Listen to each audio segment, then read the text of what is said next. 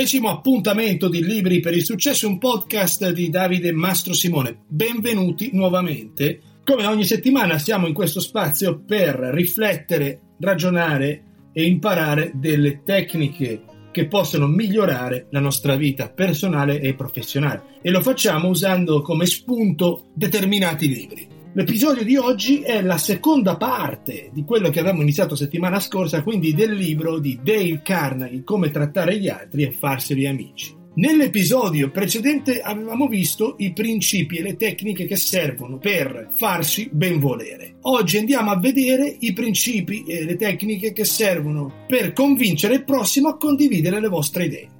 Il libro è ricco di esempi vanno letti per farsi un'idea chiara dei meccanismi del sistema che racconta Dale Carnegie. Nel podcast ne raccontiamo alcuni, però vale la pena ricordare che il podcast non è né un riassunto né una sostituzione del libro, bensì una riflessione su quello che a me personalmente ha lasciato l'autore. Quindi se voi leggete lo stesso libro, è molto probabile che estrapoliate dei punti diversi da quelli che estrapolo io. Iniziamo subito. Esiste solo un modo per uscire vincitore da una discussione evitarla. Le persone che hanno una convinzione forzata non cambiano idea. Se state discutendo col vostro partner, anche se avete ragione da vendere, cercate di evitare il conflitto perché comunque sia finite per prenderla. In, in ogni modo, ecco, i conflitti vanno evitati perché si ottengono solo delle vittorie di pirro. Quindi vincete sì, ma perdendo tanti soldati sul campo di battaglia. Principio numero uno: il miglior modo per avere la meglio in una discussione è evitarla. Se avete la necessità di dimostrare qualcosa, fatelo in modo che nessuno se ne accorga. Alexander Pope dice insegnare come se non si insegnasse, proporre novità come dimenticanze. Galileo diceva non si può insegnare niente, si può solo far sì che uno le cose le trovi in se stesso. Lord Chesterfield, sii più saggio degli altri, se ci riesci, ma non andaglielo mai a dire. Se avete da lasciare un messaggio a qualcuno che va contro le sue idee, iniziate così. Per esempio, forse mi sbaglio, mi succede spesso. La frase mi sbaglio crea i giusti presupposti per lanciare un messaggio sottile senza che l'altra persona si metta sulla difensiva. L'orgoglio ci porta a continuare su una strada sbagliata. Se qualcuno ci dice avete torto, state sbagliando e non è così, la logica non trova spazio perché siamo feriti contrariati e le persone preferiscono difendere una posizione personale, anche se sbagliata, piuttosto che aprire gli orizzonti. Per far sì che questo non accada, bisogna evitare di attaccare le posizioni del vostro interlocutore. Principio numero 2. Mostrate rispetto per le altrui opinioni. Non dite mai lei ha torto. Andiamo avanti. Le persone in genere non cambiano rotta e preferiscono scontrarsi con un muro piuttosto che ammettere i propri errori. Per tale ragione, se vi rendete conto di essere in torto, ammettetelo. Questo vi darà una dignità disarmante. Quindi se avete ragione, usate il tatto e la gentilezza e la diplomazia per farvi valere. Ma se siete in torto, principio numero 3, ammettetelo subito e spassionatamente. Una goccia di miele prende più mosche che un litro di fiele. Cominciate sempre col mostrarvi amichevoli.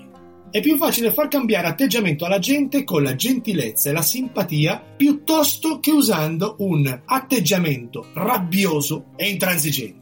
Un piccolo aneddoto, mi trovavo a Bilbao anni fa quando quel vulcano islandese stava mettendo in subbuglio i voli di, di mezza Europa. Il mio volo, come altre decine di voli, furono cancellati. Una massa di gente incazzata si rivoltò contro una povera inserviente, l'unica che stava nell'ufficetto della compagnia aerea. Brutto vedere sta scena di una massa di gente che gli vomitava addosso insulti, era incazzata, voglio cambiare il volo, voglio cambiare qua, fatemi volare, devo tornare a casa. A me la cosa eh, risultava anche antropologicamente interessante, quindi mi misi a sedere, aspettai un paio d'ore fin quando la fila si era diramata e ognuno di questi soggetti incazzati ha più o meno risolto la sua personale situazione. E venne il mio turno. Invece di incazzarmi, andai a comprare una bottiglia d'acqua e una barretta di cioccolato, perché immaginavo che la persona che stava all'ufficio fosse esausta. Prima ancora di iniziare a parlare del mio caso, gli diedi il rancio. Le dissi: Anch'io sono nella stessa situazione di queste persone, però comprendo che tu sia stanca, magari affamata, assetata, hai vissuto due o tre ore di stress altissimo, quindi non preoccuparti. Le ho fatto subito capire che io non le avrei rotto i coglioni. Avevo solo bisogno del suo aiuto per trovare un'alternativa e la ringraziai in anticipo per quello che ancora non aveva fatto. Mostrai comprensione e le dissi io ovviamente ho bisogno di andare a Milano. Non solo mi mise in prima classe nel volo del giorno dopo, mi diede un hotel per passare la notte, ma mi regalò anche un voucher per fare un viaggio gratis in Europa per due persone, pagando solo le tasse aeroportuali. E basta veramente poco per far felice una persona. Una goccia di miele prende più mosche che un litro di fiele. Cominciate sempre col mostrarvi amici. Principio 4. Quando parlate con le persone, è meglio evitare di cominciare con le cose sulle quali non siete d'accordo. Pare che la gente, per darsi un'aria di superiorità, debba spesso fare la parte dell'antagonista e dire cose del tipo mm, non sono d'accordo, non mi trovi per niente in linea con quello che hai detto. Facendo questo si provoca nell'altra persona una necessità quasi forzata di mantenere la sua opinione a costo di qualunque cosa. L'abbiamo già visto. È una questione di orgoglio. Lo stesso Socrate, quello che faceva, aveva questo sistema basato sull'ottenere delle risposte positive. Quindi andava sul palco, faceva il suo show, domandava al pubblico una cosa dopo l'altra, però strategicamente mirando a ricevere una risposta positiva e alla fine, una dopo l'altra, la gente poi accettava senza neanche pensare a che cosa aveva accettato. Fate in modo che il vostro interlocutore sia indotto a rispondere sì, principio numero 5. Ora, per entrare al sesto, vi racconto un piccolo aneddoto personale. Io facevo e faccio ancora il venditore ero nel nord della Spagna per un meeting con una delle aziende più grosse del mondo di moda. Avevo fatto una chiamata, volevo vederli, non c'era una ragione specifica per quel meeting, come spesso faccio, voglio conoscere le persone per eh, valutare una possibile cooperazione. Arrivo, io mi occupavo della vendita di siti corporate, quindi progetti molto grandi. Una volta arrivato, mi fanno entrare in una stanza dove trovo una quindicina di persone rimango completamente basito perché non è una cosa normale che ti aspetti di vedere così tanta gente in una riunione conoscitiva. Il punto è che queste persone avevano un'esigenza precisa, la mia chiamata era arrivata in un momento adeguato e avevano fatto dei piccoli studi sul, sull'azienda per la quale lavoravo. Erano persone con dei ruoli molto importanti e guardavano tutti me, io non avevo assolutamente niente di preparato. Andavo con un'idea di fare due chiacchiere ed ero completamente spaesato, impreparato e feci una brevissima presentazione di due minuti sicché mi chiesero di mostrare alcuni esempi reali su uno schermo che era lì. Non avevo nient'altro. Da lì in poi non ricordo di aver mai più aperto la bocca fino al momento dei saluti. Ci fu una specie di comizio tra queste dieci persone, che durò all'incirca due ore. Tutti parlavano, tutti avevano la loro idea. L'unica cosa che facevo io era muovere il mouse su uno schermo e dargli in pasto ogni 5, 10, 15 minuti un esempio di siti che faceva la mia azienda. A ogni esempio che lanciavo iniziava un nuovo comizio. A un certo punto entrò nella stanza una persona che sicuramente poi mi resi conto di avere un ruolo importantissimo in quella determinata azienda Infatti ci fu abbastanza silenzio quando entrò questo personaggio e chiese una specie di riassunto della riunione. E cominciò a guardare me. Non faccio neanche in tempo a aprire la bocca e una persona, quella che mi aveva contattato, in pochi minuti dà tutte le informazioni e un riassunto su quello che avevamo fatto. Questo si alza e poi se ne va. E loro continuano col comizio fino a che finisce e ci salutiamo e me ne vado. In due ore io avrò parlato due minuti all'inizio e qualche secondo finale per salutarmi. Dopo due giorni mi comunicano che avevo vinto il concorso. Non sapevo neanche che fosse un concorso. Per rifare il loro sito corporate. Progetto molto grande, una vendita importantissima per la mia carriera. Tutt'oggi, anche se ho cambiato azienda e faccio delle cose leggermente diverse, questo cliente lo mantengo da più di dieci anni. Mi segue ovunque vado. Io sono completamente sicuro che se mi fossi preparato, se avessi fatto una presentazione, non avrei mai vinto quel concorso. La cosa più importante che accadde in quella stanza fu lasciar parlare le persone presenti. Io non l'avevo fatto deliberatamente, ma perché ero completamente impreparato a quel tipo di ricevimento. E la vendita la fecero loro. Loro volevano solo vedere il prodotto.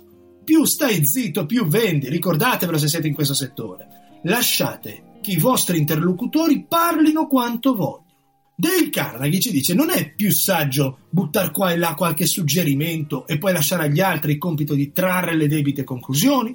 La gente odia sentirsi costretta a fare qualcosa. Preferiamo pensare di comprare un servizio o un oggetto piuttosto che avere la sensazione che ce lo abbiano venduto. Pensate a questa scena. Se state cercando una casa, per esempio, e arriva un venditore classico, giacca e cravatta aggressivo che non smette mai di parlare, forse perdete anche la voglia un consiglio a chiunque si dedichi a fare questo lavoro, per esempio vendere case o macchine. Una tecnica, se siete il venditore, entrate nella casa con una coppia, per esempio, che sono i possibili acquirenti, Fategli vedere la casa, rispondete alle domande che hanno, fate sapere in che condizioni sta e quali sono le caratteristiche e il prezzo, ma brevemente, un paio di minuti, poi fate questo, dite loro vi lascio da soli nell'appartamento, così potete vederlo, sentirlo con la massima calma. Vi aspetto fuori. A me personalmente non è mai successa una cosa del genere, ma è la prima cosa che farei io se fossi nei panni del venditore. Nel libro c'è un altro esempio per chi si occupa di vendita. Se la vostra azienda sforna un nuovo prodotto, invece di andare a cercare di venderlo massivamente o come pazzi, scrivete a possibili clienti, ma dicendo qualcosa del tipo: La nostra azienda ha creato un servizio o un prodotto nuovo. Essendo lei nel settore da tanti anni, con le sue conoscenze ed esperienze, sarebbe un onore sottoporlo alla sua attenzione per ricevere un parere da esperto. Punto. Non gli stai vendendo niente, gli stai facendo vedere il nuovo prodotto e gli stai chiedendo un'opinione da esperto. È molto probabile che l'opinione te la dia e magari sentendosi anche importante ve lo compri pure.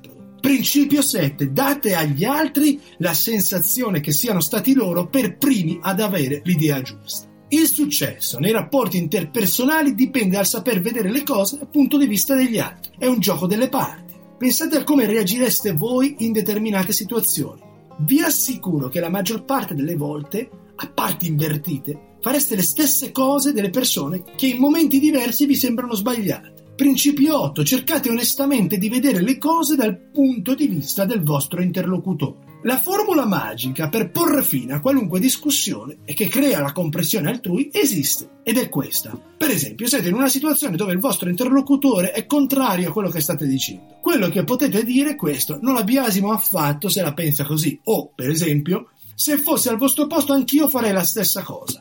Davanti a risposte del genere la tormenta di solito si placa immediatamente. Principio 9. Siate comprensivi nei confronti delle idee e dei desideri altrui. Le persone agiscono per due motivi. Uno quello vero, l'altro quello che ha un'apparenza di essere nobile e buono. I peggiori banditi e criminali si appellano al secondo, ovviamente. Sono convinti di stare facendo qualcosa di buono, che ha una base ideologica nobile. Quando parlate alle persone, se volete entrare nelle loro grazie, dovete invocare, chiamare e innalzare il secondo motivo. Principio 10. Fate appello a motivi più nobili. Arriviamo agli ultimi due principi di questa parte che sono drammatizzare le vostre idee, principio 11, come vedete spesso nelle pubblicità, questo prodotto sgrassa meglio dell'altro. Fanno un esempio abbastanza chiaro di come il sapone in questione toglie le macchie immediatamente. O, per esempio, quando un innamorato dichiara il suo amore, di solito si inginocchia. Non è sufficiente dirglielo.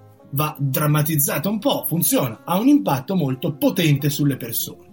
E l'ultimo principio è lanciare una sfida. Invece di dare ordini o dire cosa fare a qualcuno, lanciategli una sfida. Mettilo davanti a qualcosa di più importante. È uno stimolo incredibile e la gente si sentirà motivata e innalzata verso una nuova dimensione. Il libro di Dale Carnegie è una Bibbia su come trattare gli altri, un manuale. Non un libro da leggere una sola volta, ma da tenere sempre a portata di mano fino a che tutti questi principi non vengano assimilati. Ognuno di questi messaggi che ci lascia l'autore può sembrare banale, scontato, ma andate in strada, osservate voi stessi, nessuno fa queste cose. Se messe in pratica fanno succedere dei veri e propri miracoli nelle altre persone. È pieno di gente invisibile, gente che non riceve mai un apprezzamento e va avanti come se nessuno si accorgesse della loro presenza. Non avete idea delle volte che mi è capitato di essere in delle sale riunioni con dei personaggi e quello che accadeva è che quando chiedevano un caffè o una bottiglia d'acqua e la persona che le portava entrava nella stanza, neanche la guardavano in faccia. Il punto non era che trattavano male queste persone, il punto è che non le trattavano era come se la tazza di caffè arrivasse sul tavolo da sola. Erano persone invisibili. Ed è una cosa tristissima che a me non piace. Quindi quello che faccio sempre, indipendentemente dal tipo di riunione, quando qualcuno entra a portare dell'acqua o del caffè, io mi alzo, lo ringrazio, spesso con una mano sul petto, mi risiedo e lo saluto quando esce. La persona che ha portato il caffè è felice, hai fatto sì che si senta motivata e la prossima volta che tu vai lì ti tratterà benissimo per un gesto che non costa niente, non richiede uno sforzo e fregatevi di quello che pensano gli altri, fatele queste cose.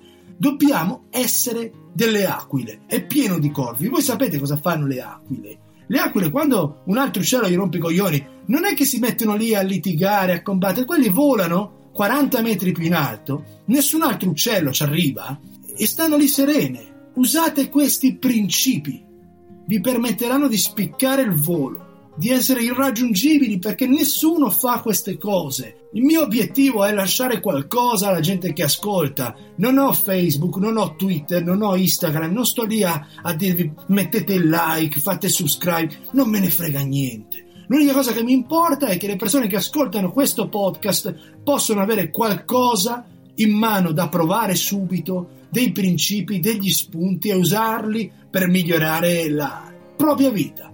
Quindi, esercizio finale.